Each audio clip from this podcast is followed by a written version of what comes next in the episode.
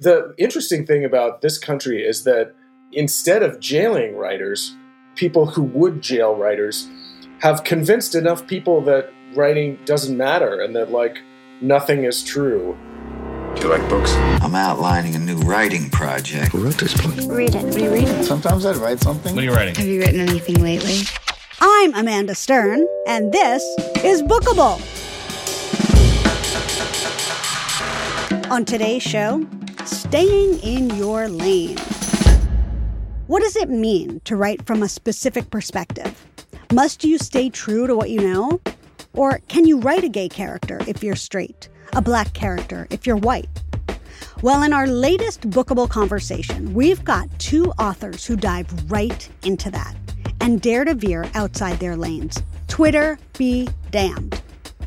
Shawn Stewart Ruff was previously featured on an episode of Bookable that explored young gay love against the backdrop of a desegregating housing project in his terrific debut novel, Finlater.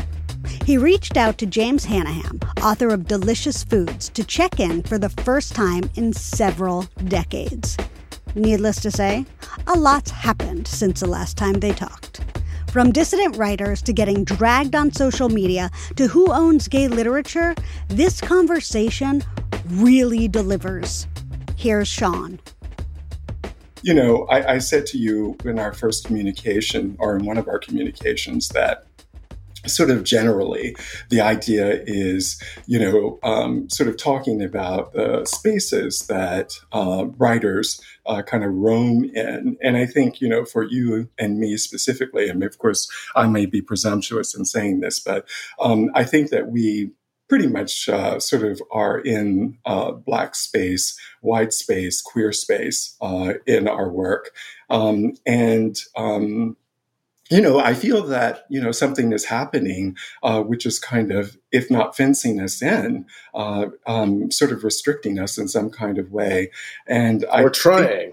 Are trying. Yeah, I don't think it will work necessarily. I mean, but it's just such an interesting, you know, phenomenon um, because it seems so counter, uh, not only to what writers do, but that writers would even be on board with it. Is some writers that is. Mm. It's really just kind of shocking to me.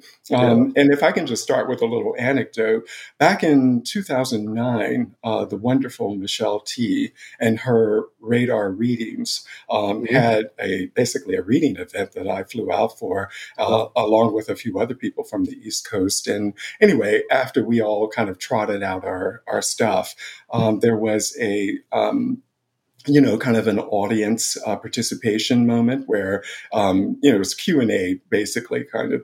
It was that kind of uh, format, mm-hmm. and uh, someone in the audience uh, said something, which or asked a question rather that was very prescient. Now that I think about it, and I'd probably thought about it before, but it never really sort of occurred to me as uh, regards gay literature. But the person essentially asked the question, "Who owns gay literature?" Uh, you know, who gets to write it, that kind of questioning. Now, I mean, I'm of a certain age, so I grew up reading Patricia Nell Warren, you know, Front Runner, mm-hmm. and uh, books like that.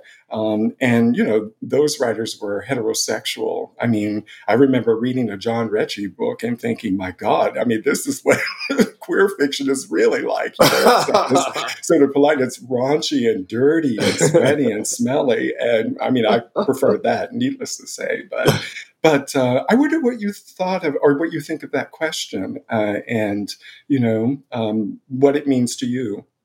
Well, it's always been sort of uh, a question that gets debated over and over again, um, because at first no one, I mean, I wouldn't say no one, but get queer, gay people, whatever we were calling ourselves at the time, um, wanted to write it more than other people um, there, there, there was a whole moment. I feel like in the 80s and 90s, you know, in in tandem with the AIDS crisis, that you know, there used to be gay bookstores. Mm-hmm.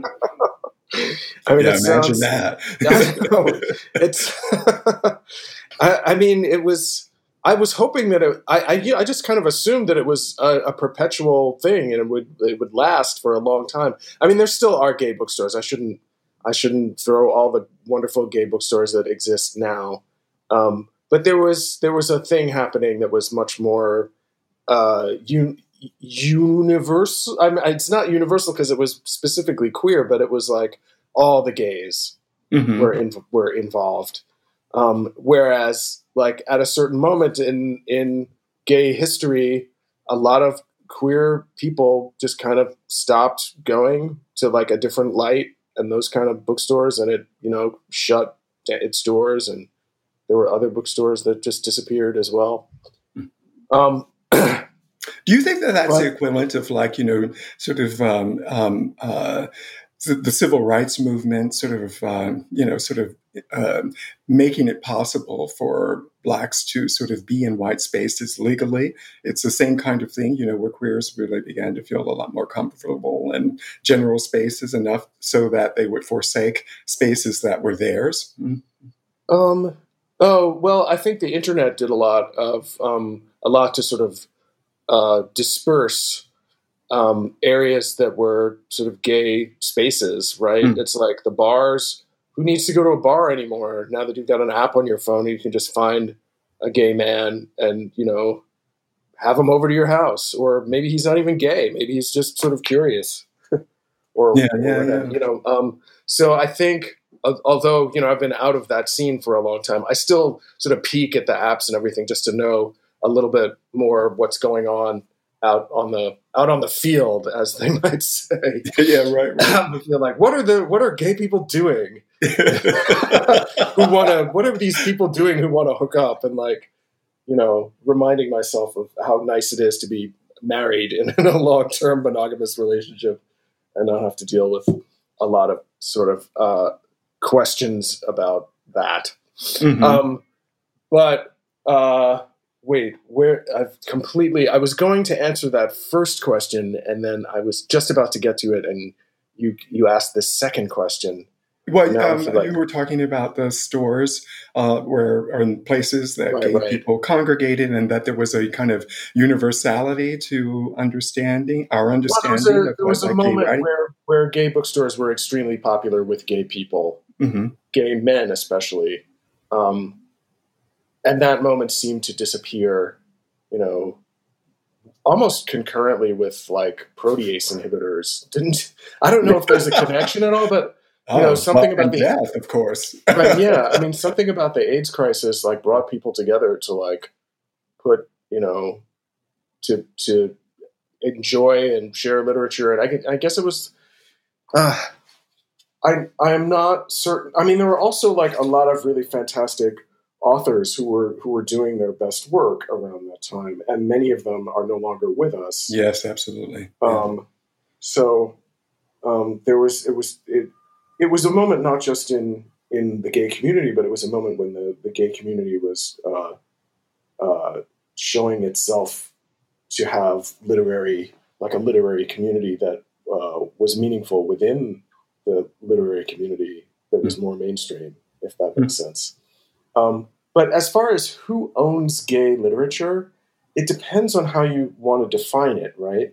Because you know, it's not as if no straight person can ever write a gay character that is, you know, even ha- that's halfway convincing, or that you know, you know, it, it, I think sent a, a, a, a gay a gay uh, character who is the center of a book by a straight person is sort of the, like the more difficult you know the high degree of difficulty thing to try to pull off right? Hmm but there are the um the centrality of the character doesn't necessarily have to be super high to be visible. Um so is does a book that includes a gay person become gay literature? Does a book that that promotes and supports gay um, people as equal to anybody else does is that gay in the same way that feminism is feminism when it it, it supports the idea that women are equal? I mean in that case i i feel like everyone can can play if you want to say but not everybody i i don't think is going to be received in quite the same way. I think there are just a lot of different ways and this is a good thing right?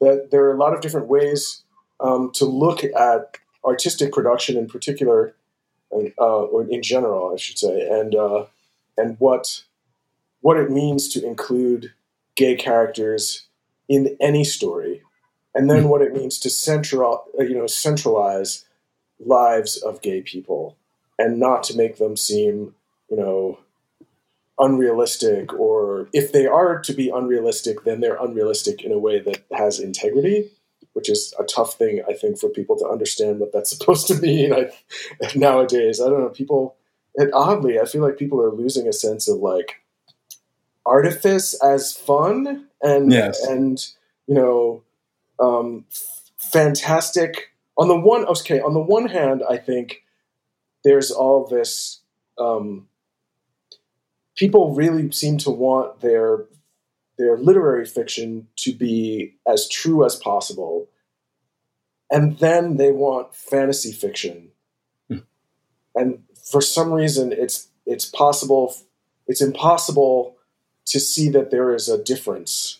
Or excuse me not it's not impossible to see that there's a difference but it's impossible to to have one of them take on any of the qualities of the other right so it's like either yes, we're dealing with a fantasy world mm-hmm. or we're dealing with absolute reality, even when we're talking about fiction.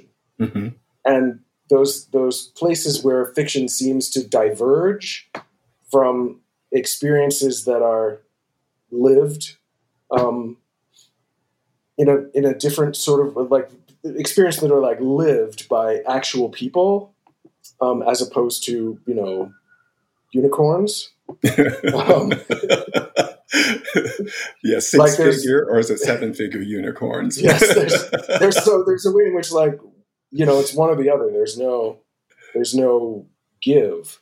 Mm a lot of well, well, you know, let's up the ante a little bit. I mean, what you've just said um, speaks to you know sort of maybe the general um, uh, a general look at what's happening. Let's say in the literary fiction markets and the fantasy markets. But mm-hmm. if you um, sort of insert you know black gay fiction into the mm-hmm. story, then we're talking about something that might be slightly more, um, let's say, loaded or dangerous, as you said, uh, because a misstep uh, in you know a characterization, you know um, a uh, let's say a use of um, you know dialogue uh, where a person is speaking slang you know suddenly opens the door to uh, something um, uh, very critical in the way of response. I mean particularly if it's a white person writing. I think that even black writers frankly are, are probably not too far from being censored in the way that uh, we sort of tell our stories. If they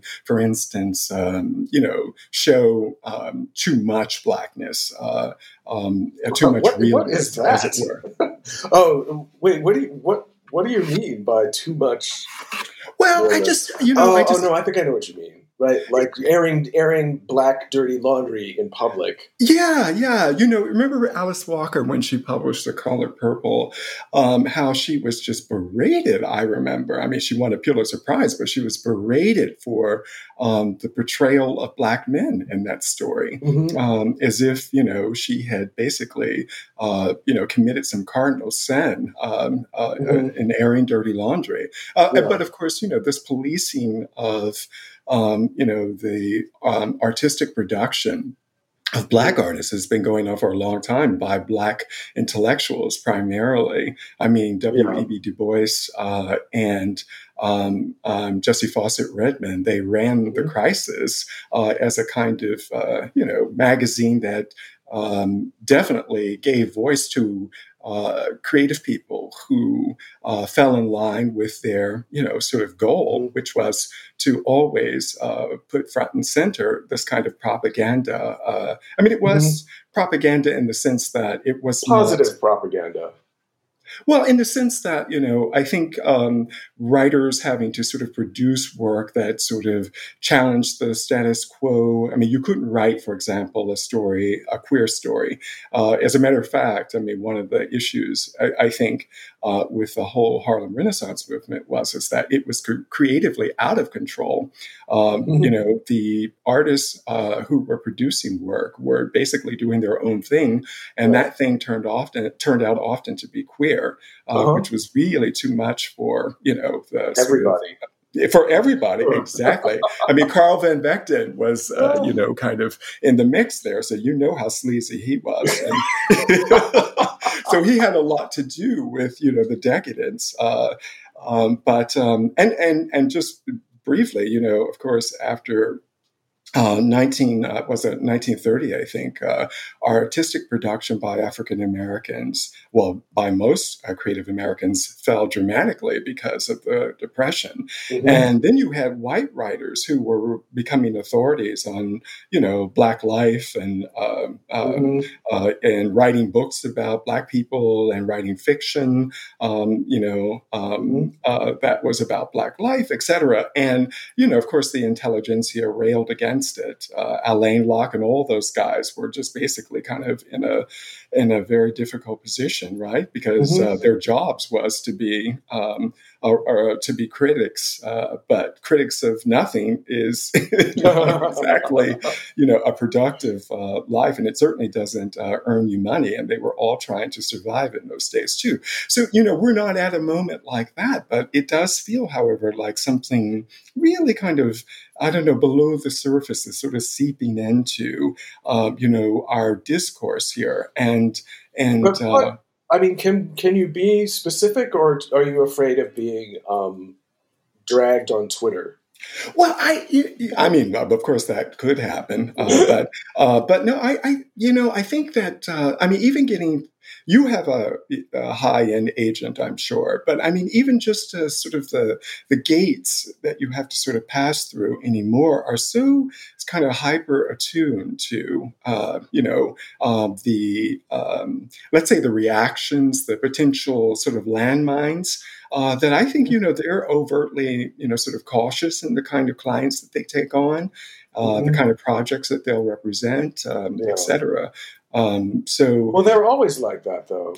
Yeah, yeah, no. Each yeah agency sort of represents something, um, uh, or they represent a certain kind of fiction, or you know they have a certain kind of uh, attitude that they sort of project about themselves. So mm-hmm. that's not not different. But I just mean that you know there's a I don't know maybe it's my own paranoia. I just kind of think that there's a lot more um, at stake. Uh, you know, with this you know, um, uh, way that we can now sort of voice our disapproval by ganging up on the person that we disapprove of, or the, um, you know, uh, or the people, the publisher, or the editor. You know yeah. what I mean? Of course, so you, I mean, you are talking about social media because that's generally the way it's been happening, right? Like somebody has a beef with some something somebody has done, um, and they just, you know, drag somebody on on Twitter and it goes viral and that then that becomes a huge thing. If if it seems like the person has a case,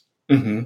um, but that I feel like there's plenty of times when that doesn't take too. So like it's just you know the social media is just kind of like a big free for all. And anyway, and I think that's that's I'm afraid of being dragged on Twitter at some point, right? Like every time I go there, which I which is I've been going a little bit more often because COVID, um, because I'm just curious um, but every time I go, I'm like, oh, I hope I hope I don't have like a million, you know, a million notifications and like somebody because somebody discovered something I did way in the past and is like like that that panel you did at the public theater. Yeah, right. you said this thing. Yeah, um, yeah, that's that right. Really made me mad. Twitter so, back in those days, right? So, so we need to cancel you. Yeah. Um, yeah. But yeah, I mean, I think there are lots of odd ways in which there's a, a weird there's a weird kind of hypocrisy that, that goes on with these things because on the one hand, it's um, it seems to be about aesthetics, and then on the other hand, it's actually about um, a capitalist model of dealing with culture in the first place, right? Because the people who do not make tons of money and get lots of attention um, don't get the same kind of um, reaction a lot of the time, and it's possible, as you said in your in your email to me, like it's possible for people to sort of do things that seem as if um, were they to get that kind of money and attention would be um, would be pilloried in the public sphere, right? Mm-hmm. Um, and yet, I mean, I just feel like people are really com- the thing that people are really complaining about legitimately is that that tradition of you know white publishers, which is like all of them, uh, getting really enthralled with things that have sort of terrible values, like you know this sort of paternalistic book that's like you know in the tradition of um, Uncle Tom's Cabin, right? Mm-hmm. Written by a white woman about oh those poor black people, right? Mm-hmm. Um, that has not gone away. That sentiment, that feeling. I mean, the, the help is ex- essentially, you know, the the resurrection of that. We see the resurrection of that in like at least one Hollywood movie a year that gets like some kind of Oscar nomination, right? It's like this is a thing that that has been going on for a very long time and to to be part of to be perceived as part of that tradition is like it's i mean i i feel bad for people who don't realize that they are part of that tradition when they are part of it. Mm. um, but i think that's also how it happens right? Like if you were aware that you were doing this you might not spend as much time doing it.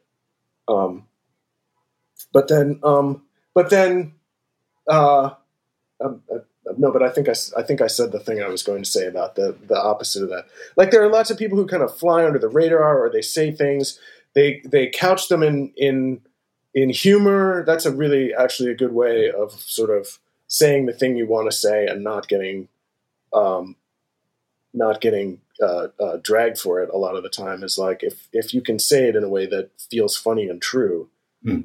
Um, I think people give you a little bit of um, benefit of the doubt, unless you happen to be a comedian who is like, you know, groping people behind the scenes or whatever. Yeah. Like I think yeah. comedians are getting dragged for their personal life and not their actual material, which is interesting. Yeah, yeah. It, it, seems like dragging for the sake of dragging a lot of the time. Uh, you know that there's a target, and, and everyone just kind of goes after that person. Yeah. But you know, remember I, when drag was just drag? Yeah, right. In the good old days. Yeah, um, but you know, I I think you're right. I mean, because it really does kind of depend on who's um, sort of, uh, let's say, challenging whatever the you know sort of issue of the moment is. I mean, I think in my communication with you early on, I gave you a couple of example of authors whose work, um, you know, kind of it sort of surprised me uh, that the reaction that I expected didn't happen. One was mm-hmm. Colum McCann uh, mm-hmm. in Transatlantic, his um, evocation of um, Frederick Douglass Mm-hmm. Um, uh, traveling uh, through Ireland to experience the poverty and also kind of to stoke the fires of uh, uh abolition.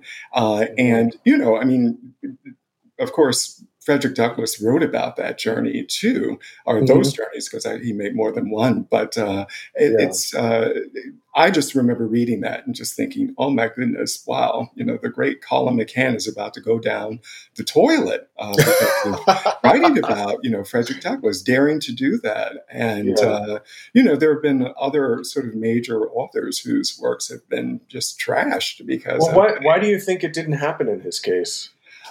Well, I don't know. I don't know. Maybe because he's Irish. uh, you know, I mean, maybe not being American is, you know, um, kind of a parachute in a way, you know, in these uh, very sort of difficult situations. Um, I think the other example I gave you was John Updike. Uh, he published a book which was about, you know, a terrorist uh, and this was just before he died. And uh, I just remember, I didn't read the book, um, uh, but I just remember, you know, these reviews that had seem, seemingly nothing to do with the story and everything to do that with uh, his temerity to write a book like that. You know, uh-huh. uh, not being uh, from the Middle East and you know this white Harvard educated guy from New England. Uh-huh. Um, and I, you know, I, I, guess you know, in my my own orientation is is that I just have thought always that creative people uh, so, sort of live in a unique a unique space, and it's a kind of ruleless uh, space, mm-hmm. um, and uh, I, you know, so the sort of the, this, um, I don't know, territorializing that you can't do this and you can't right, do right. that, uh, yeah. just really troubles me because it feels like you know we are heading for more of that. Now, of course, there may be a reaction to it, and it very likely, uh, it, I mean, it's very possible uh, that you know we may not be done with the Trump administration and uh, you know, these Republicans, Bite these Republicans. yeah, well, um, you know, and um, it, it, if that's the case, then there's a whole nother kind of restriction that I think uh, may, you know, sort of be imposed upon us, and it may be legislated type of restriction. Uh, yeah, I mean, adjudicated. Actually, I remember one of the first things I said to my friend Josh Furst, who's also a novelist, uh, after Trump won. I said, "Wow." Look how easy it is to be a dissident writer now. Mm. It just got a lot easier. Although, I mean, the, the interesting thing about this country is that um, instead of jailing writers, Americans, uh, the you know people who would who would jail writers, have um, have convinced enough people that writing doesn't matter and that like nothing is true.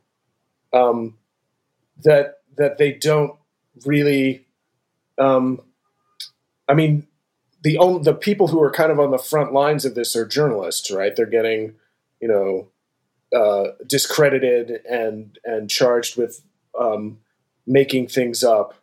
Um, whereas, you know, in other in other countries, there are people whose novels are actually suppressed um, by the government, um, or they're jailed by the government. And I, th- I think this is a phenomenon that that a lot of sort of young American writers don't seem to understand is happening and like just how bad it can be for somebody to say something that is not um, officially sanctioned. Um, yeah, no, that is a, that's so profoundly true.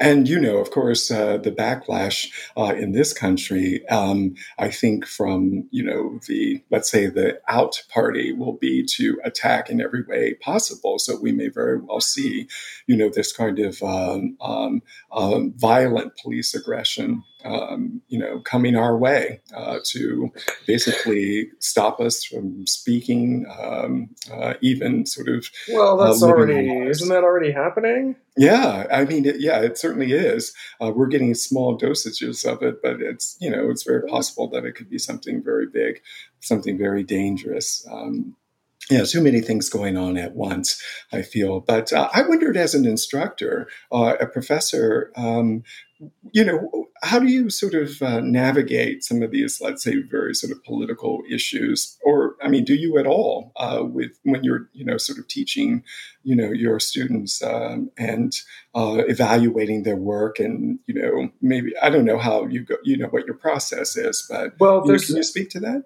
A little bit, uh, but I have to kind of divide it somewhat because uh, I teach in uh, in an MFA program and a BFA program at the okay. school that I work in at, uh, at the Pratt Institute, mm-hmm. and it seems to me as if there there are slightly different ways of thinking among the student body.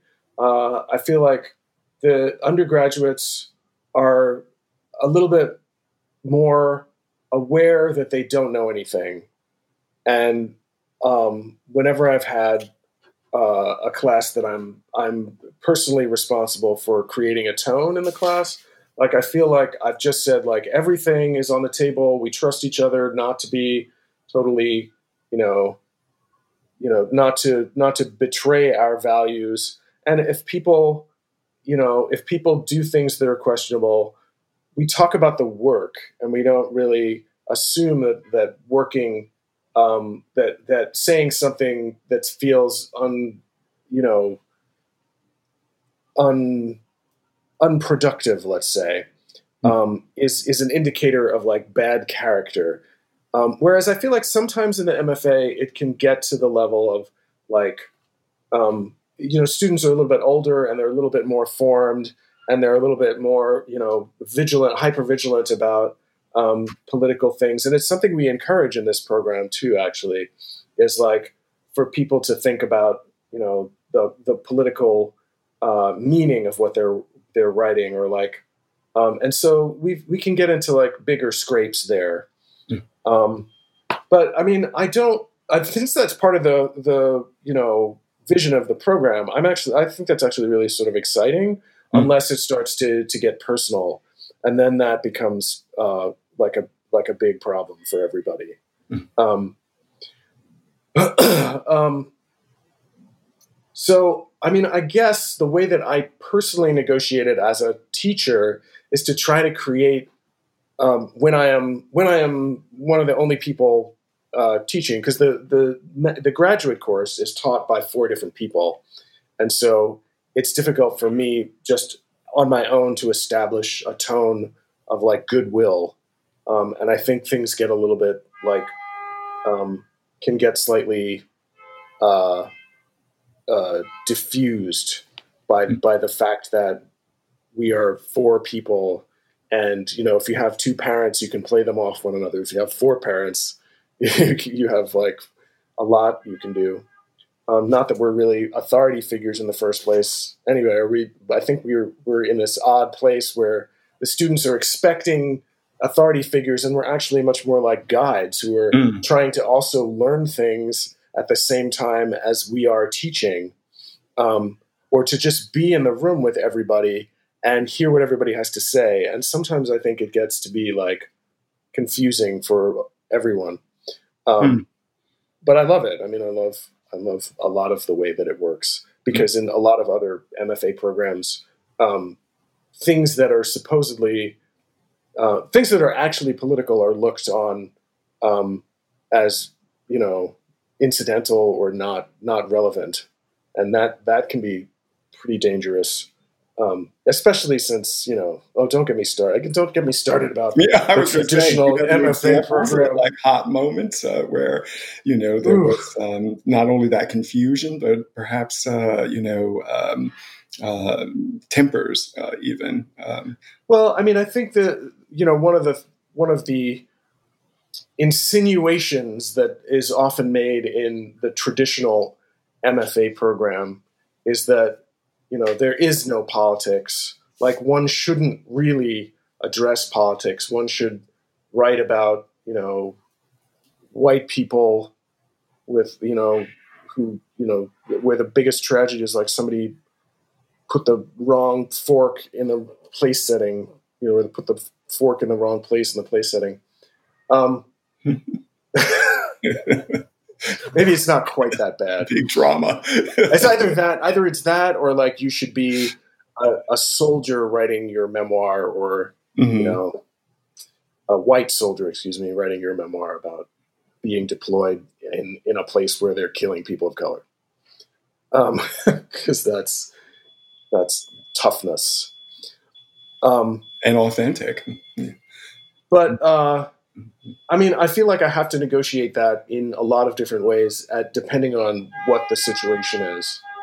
Um, and uh, I I think I'm happiest when when I I can just just set a tone where anything is it's possible for people to say anything they want to say. Mhm. I mean, there'll be consequences if they happen to say something, you know, that they that it seems as if they actually believe, and they're they're repeatedly like not listening to the people who are saying to them, "Look, that's not acceptable." Um, but I mean, that's part of what the learning process is supposed to be: is learning how to say to people who are saying things you don't want to, you know, who are that who are saying things that you don't believe are productive in terms or progressive in terms of your politics. It's to learn to say to them that that is happening and have them hear it and adjust and not to just alienate them and you know say you know criticize them personally um, but to focus on the ideas rather than you know the person Time for a short break. When we come back, James's protege gets a so so review. And it's a good thing. Stick around.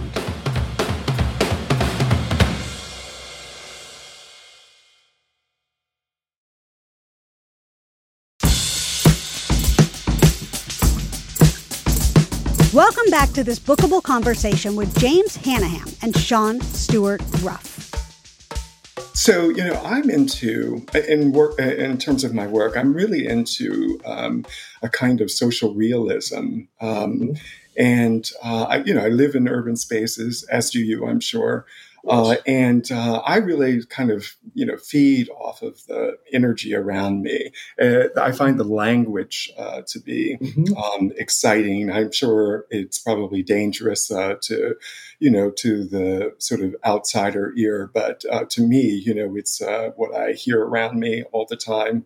I grew up in a Cincinnati um, public housing um, mm-hmm. environments. And so, you know, the kind of slang, uh, black mm-hmm. slang, poor mm-hmm. slang, Cincinnati slang, you know, it's just kind of part of my um, sort of um, thing. Um, you know, my in my portfolio of language.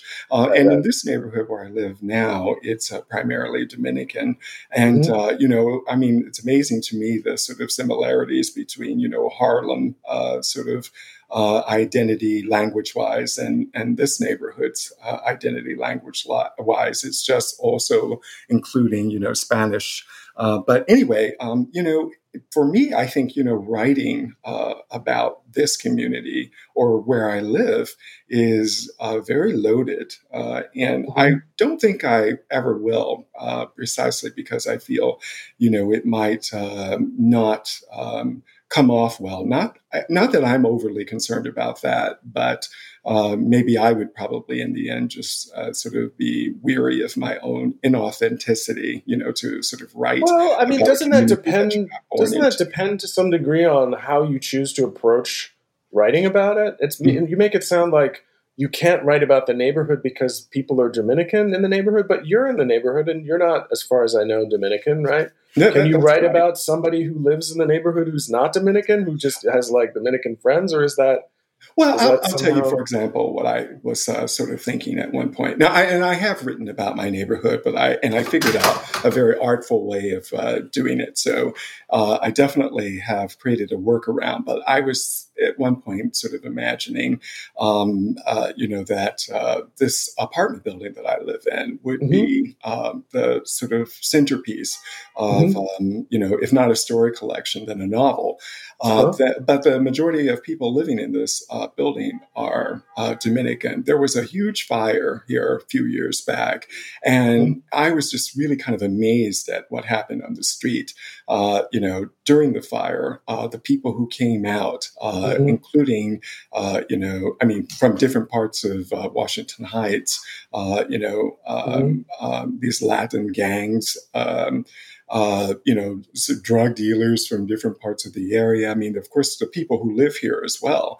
I mean, there were uh, people in the neighborhood who were just curious to see what was going on. But we saw a lot of activity that you know we normally would see on Broadway, uh, mm-hmm. for for example. And so I was really actually really struck by that. And um, I did write a short story uh, about the fire itself, uh, you know, which I never did anything with. But um, I, you know, I think the same kind of caution would maybe sort of make me a little less excited about, for example, writing about um, Jessie Fauset Redmon, um, just because of the, you know, um, I don't know. I feel like you know, talking from a woman's point of view um, may be a little much. you know, it seems you know, maybe I'm sort of self-editing or self-restricting here, but I, I mean, um, I don't know. Can you show it to a woman? Do you know a woman?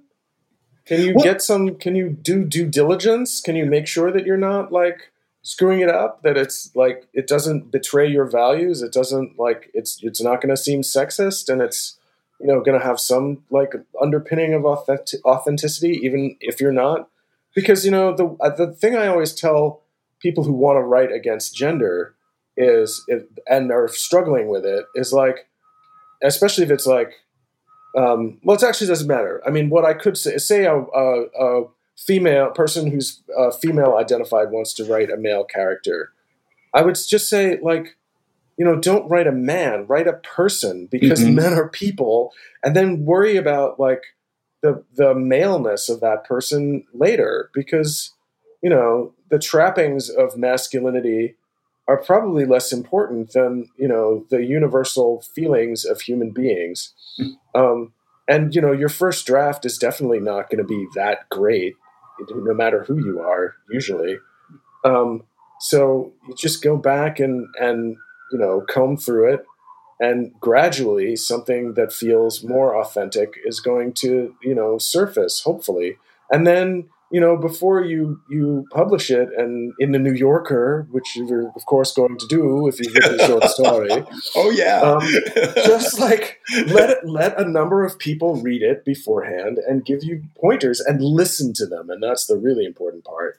Mm-hmm. Like if you if you do all of this and you still think that you are you know the the the authority on on men or on women or you know gay people or black people, then that is really the problem. It's not it's not that you might want to write something um, in which you inhabit some other character.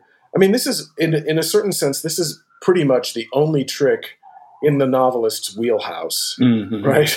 Yeah, no. like mm-hmm. all you know how to do is imagine other people's lives with some degree of integrity. Mm-hmm. Um, and you can't necessarily get to the a point where you know you'll never get to a point where it's completely authentic right but what what you can get to is something more like verisimilitude um, or you can say the thing you want to say without you know um, denigrating the humanity of the characters you're writing about mm-hmm. and yeah. i think i mean i think that's the important skill to learn is like not to not to worry so much about the all these uh, frankly superficial identity um, markers that people you know people are doing this basically on like you know superficial identity markers right? Because nobody really knows anybody from within.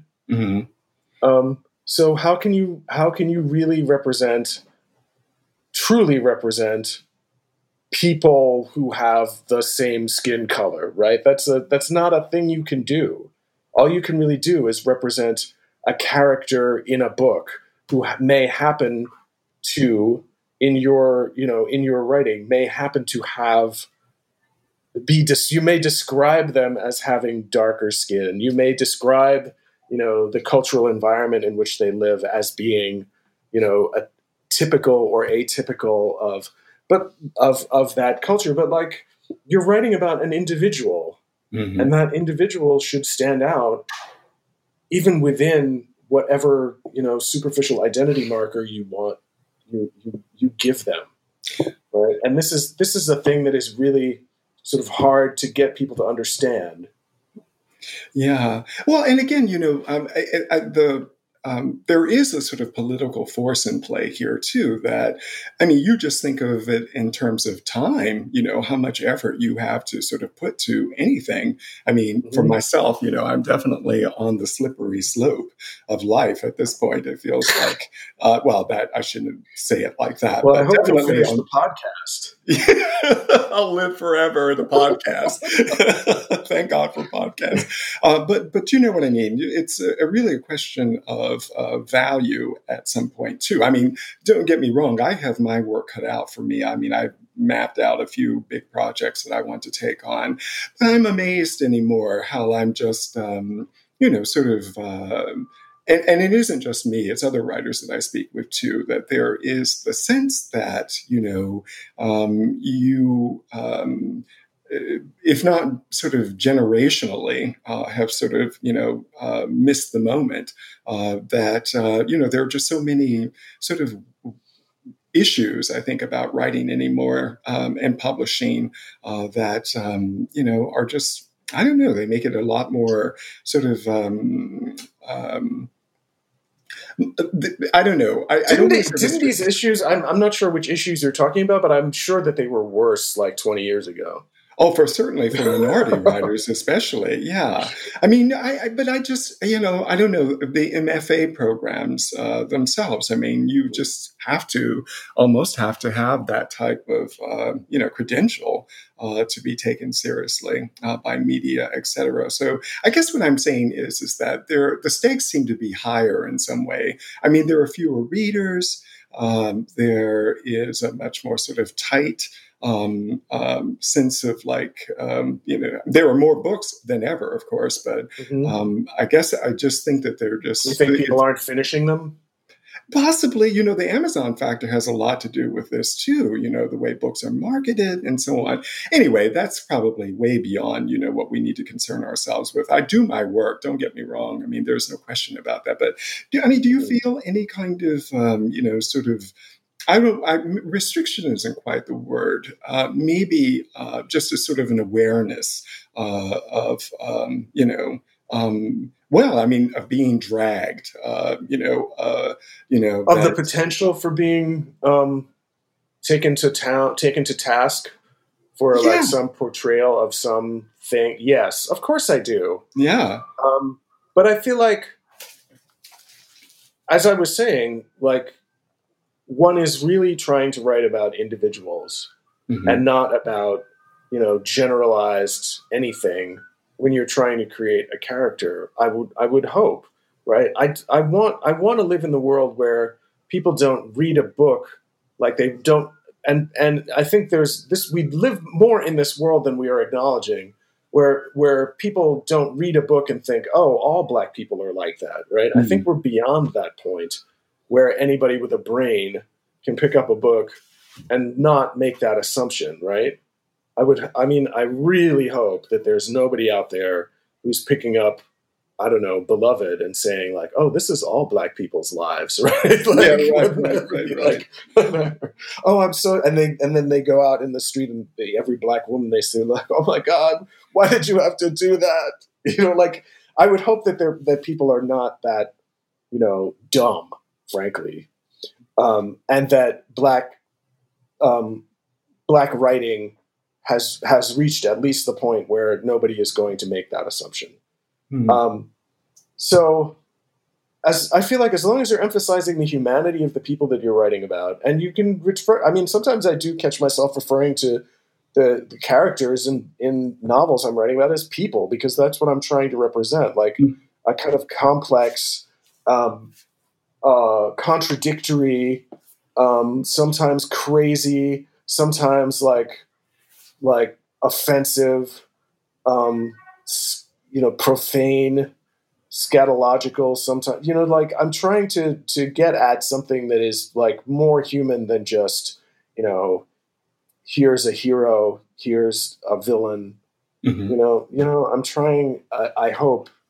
And, and and getting a little bit at how how messed up and complex and joyful and beautiful and um, strange uh, human beings can be, and and I hope the hope is that um, and stories and language and all of that coming together in one place, um, and and hopefully people will be able to uh, see that that's what I'm doing, and I think that that is what people respond to when they don't give you a hard time Mhm. about your um, your having you know gotten out of your out of your lane, so to speak. Yes, yes. Um, like one of my one of my proteges, I shouldn't call him that because he's he's done quite well for himself. Is this white kid from Colum- from uh, uh, who went to Columbia and where I was teaching, um, who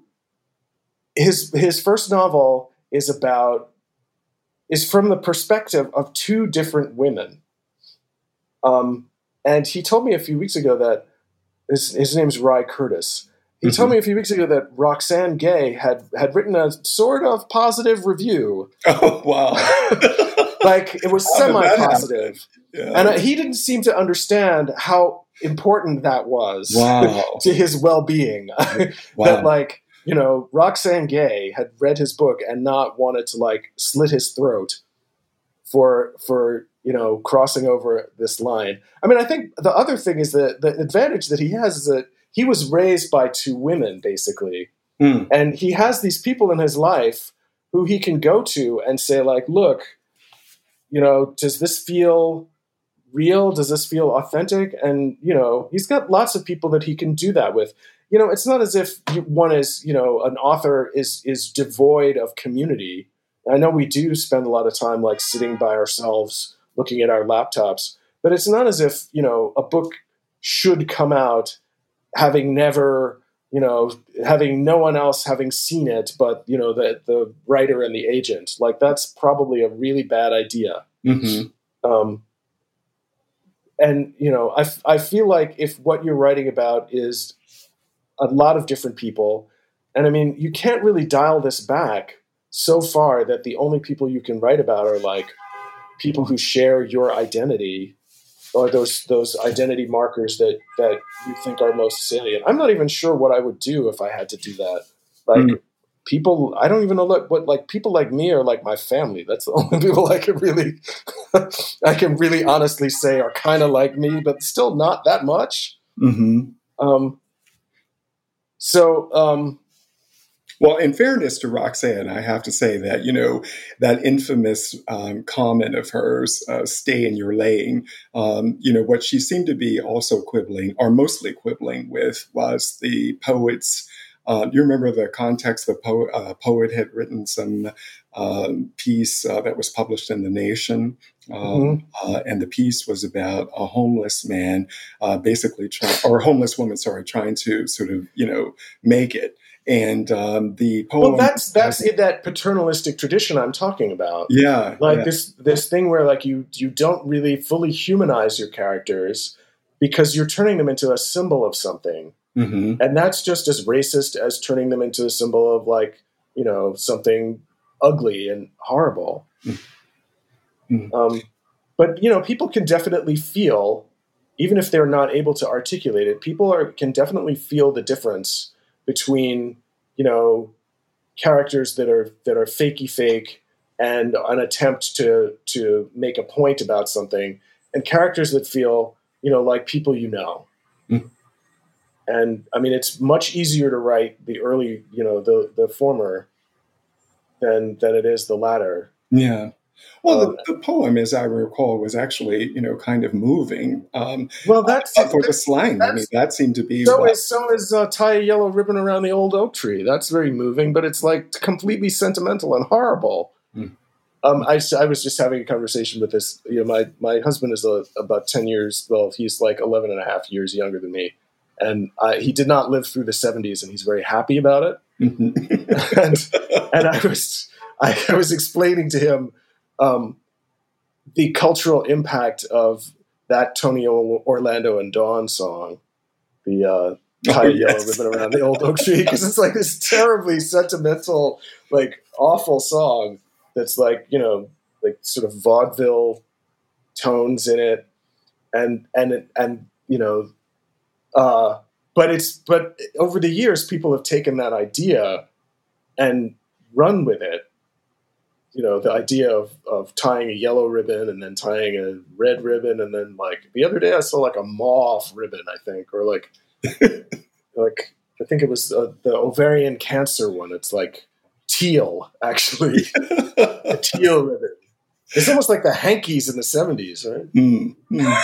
Yeah, yeah, yeah. but, but a sincere version like a sincere non-sexual kind of version of hankies Yeah, yeah. Well, I guess you know um, these things sort of uh, live uh, as long as there's a sort of generation of people who you know uh, kind of approve of them, and then some point they just kind of disappear. You know, um, but anyway, it's um, you know, it's I think it is still tricky uh, to uh, navigate these spaces. I mean, I agree with you. You know, uh, in, in investing, you know, in the humanity of whatever it is or whoever it is that you're trying to sort of bring to life um, is really key in all this. But of course, there's no guarantee that you won't, uh, you know, kind of fall into it. I well, mean, there are took a lot plenty of things you. But the thing is, food. Shawn, Shawn, there are plenty of things you can do before you publish a book Hmm.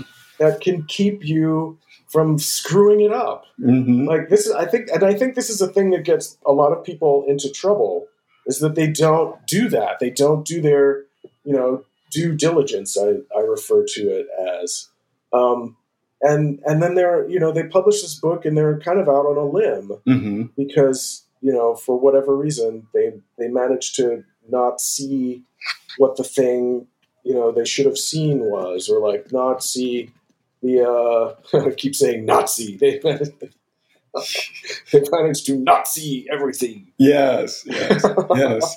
Which would be the worst possible thing you could do. Well, I, you know, for myself, I mean, I definitely have my, you know, my reading group that I submit everything to uh, mm-hmm. for opinion um, and feedback, et cetera. So I definitely wouldn't sort of step out without having uh, some yeah. confidence that uh, you know other people sort of get what I try to do here and uh, approve of it. Yeah, um, but do too. you feel? Are you saying that you feel like you can only the only thing you can do is write about the lives of black gay men, and that's it? I, you know, that's actually interesting. I mean, I kind of wanted to sort of come full circle with you on that point too. So I'm glad that you bring it up. I think I made a decision you know, a long time ago that I wanted to really focus on the stories of uh, gay black men while also acknowledging that I'm capable of writing about, you know, black life period. And in fact, I've kind of alternated uh, between, you know, um, let's say um, a gay black man as the um, sort of hero of the story um, mm-hmm. and you know the family as being sort of central to um, you know whatever is going on in the story so that you know the story sort of moves between family and you know the black gay man uh, but i mm-hmm. could as easily you know uh, leave out the black gay man and just write a family story and be perfectly mm-hmm. happy with that but right. you know at the time that i started writing fiction seriously, I really kind of felt like there was a point to be made. You know, I just happened to arrive on the New York scene uh, around the time that uh, other countries, uh, which was a uh-huh. movement yeah. of uh, Black gay writers here mm-hmm. in New York City, uh, sort of. Uh, but they had been around for a little bit, but they had really, you know, um, sort of acquired a, a, much more visible presence. there was a book called um, Other Countries, published, edited by mm-hmm. Joseph Beam, who uh-huh. unfortunately passed away uh, before he could really sort of receive the glory of what he had achieved. Uh, then there, of course, was Essex like, like who was in Washington, D.C., uh, doing this narrative poetry uh, that, you know, was very, very provocatively black and gay. Uh, so there was, you know, a lot going on here. I, um, mm-hmm. you know, mm-hmm. Randall Kenan recently passed away. I know. And, really uh, you know, Rendell and I were um, uh, you know, at Random House um, uh, at the same time. And uh, he and I together kind of explored the black gay literary scene here mm-hmm. in New York City. And uh, mm-hmm. we would go to some of the readings, et cetera. I had lived in DC before coming to yeah. uh, New York, so I was familiar with uh, Essex Hemphill and the scene that he was part of mm-hmm. in DC. But anyway, um, the point is, is that it really did kind of inspire me to uh, to own this story of mine mm-hmm. uh, and as a black gay man, and I've yeah. pretty much uh, you know kind of held by that. Uh, as I say, even though I my writing tends to kind of you know uh, veer in different directions in terms of who is the focus of it, but generally mm-hmm. there is always a black gay man at the center of the story. Mm-hmm and um, um, um, and you know, I edited a book. I don't know if you uh, have ever heard of this book, but it was called "Go the Way Your Blood Beats." Yeah, yeah. Uh, and I think um, I, I, did. This book came out in 1996, and it was published by mm-hmm. Henry Holt.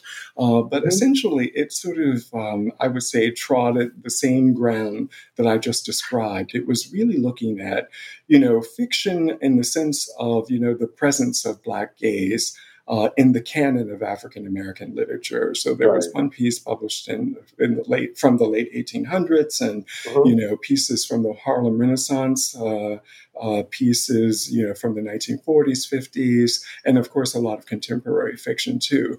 Um, and of course the, the, the the thesis here was not about black gay men; it was about um, the black gay experience uh, as mm-hmm. part of the African American experience. Uh, uh-huh. so the stories kind of veered wildly between, you know, um, let's say, um, risky or risque um, to being kind of more traditional uh, to being sort of dangerous uh, in the sense of you know life threatening situations whatever mm-hmm. Uh, mm-hmm. sapphire story there's a window which was published in the new yorker was in this uh, mm-hmm. piece um, so but anyway you know it feels like that all the uh, sort of work that I've been trying to, um, you know, create has all been about, um, in a way, uh, inserting Black gay life into uh, the canon. Of course, there are a lot of writers doing that now too. So you know, it's a mm-hmm. um, a pointless task uh, to a degree. I wouldn't say but that. Nevertheless, some somebody at a reading once asked me like, "Why do you write about Black people?" which I thought was a kind of funny question because it, it, you know, it's one of those things where it's presumed a lot of the time that one will will write about people who share some of those identity markers, um, at least a few of them with you. And I said, hiring practices. That's great. because it's really i just I, I feel like i one of the things i can contribute to literature if I can be so pretentious as to imagine that I could contribute something to literature, is um, just more black people depicted in literature. Mm-hmm. You know, and more, you know, I, as people like to say, centering of black people's lives, um, and types of black people that we have not seen represented in literature at all. Mm-hmm. Um, and you know that that is actually sort of what is exciting to me about my subject position. Um, but I don't necessarily feel as if I have to do that. Mm-hmm. And that see when I start to feel like I have to do something, that makes me want to not do it. That makes me want to do the opposite, like to take some insane risk that's going to upset people mm. Mm. Okay, it's it's, it's, in the blood. Trust me. Are you saying this here first? Uh- no, I'm not. I'm no. I've said this before. Okay, and it's you know it's in the blood. Remember yeah. who my cousin is, right? yes, uh, yes, Miss Walker, right? Yes, yeah, she's definitely a risk taker for sure. So I mean that that that my family's been a huge influence on me. There are a lot of artists in my family. Mm-hmm. It's a it's a it's a weird family full of like preachers, artists, and military people. I think it's all people all people with a big mouth. Yeah. And they've got and your lots attention. Of, yeah. Lots of opinions and very particular. Yeah. Like hard headed like you wouldn't believe. Uh, well, it but sounds wonderful. Actually. It is. It you know it, it the more I the the more I think about it, the more I appreciate it because you know when you're growing up, you think you, everything around you is normal, but now I'm like that was not normal, but in the best possible way.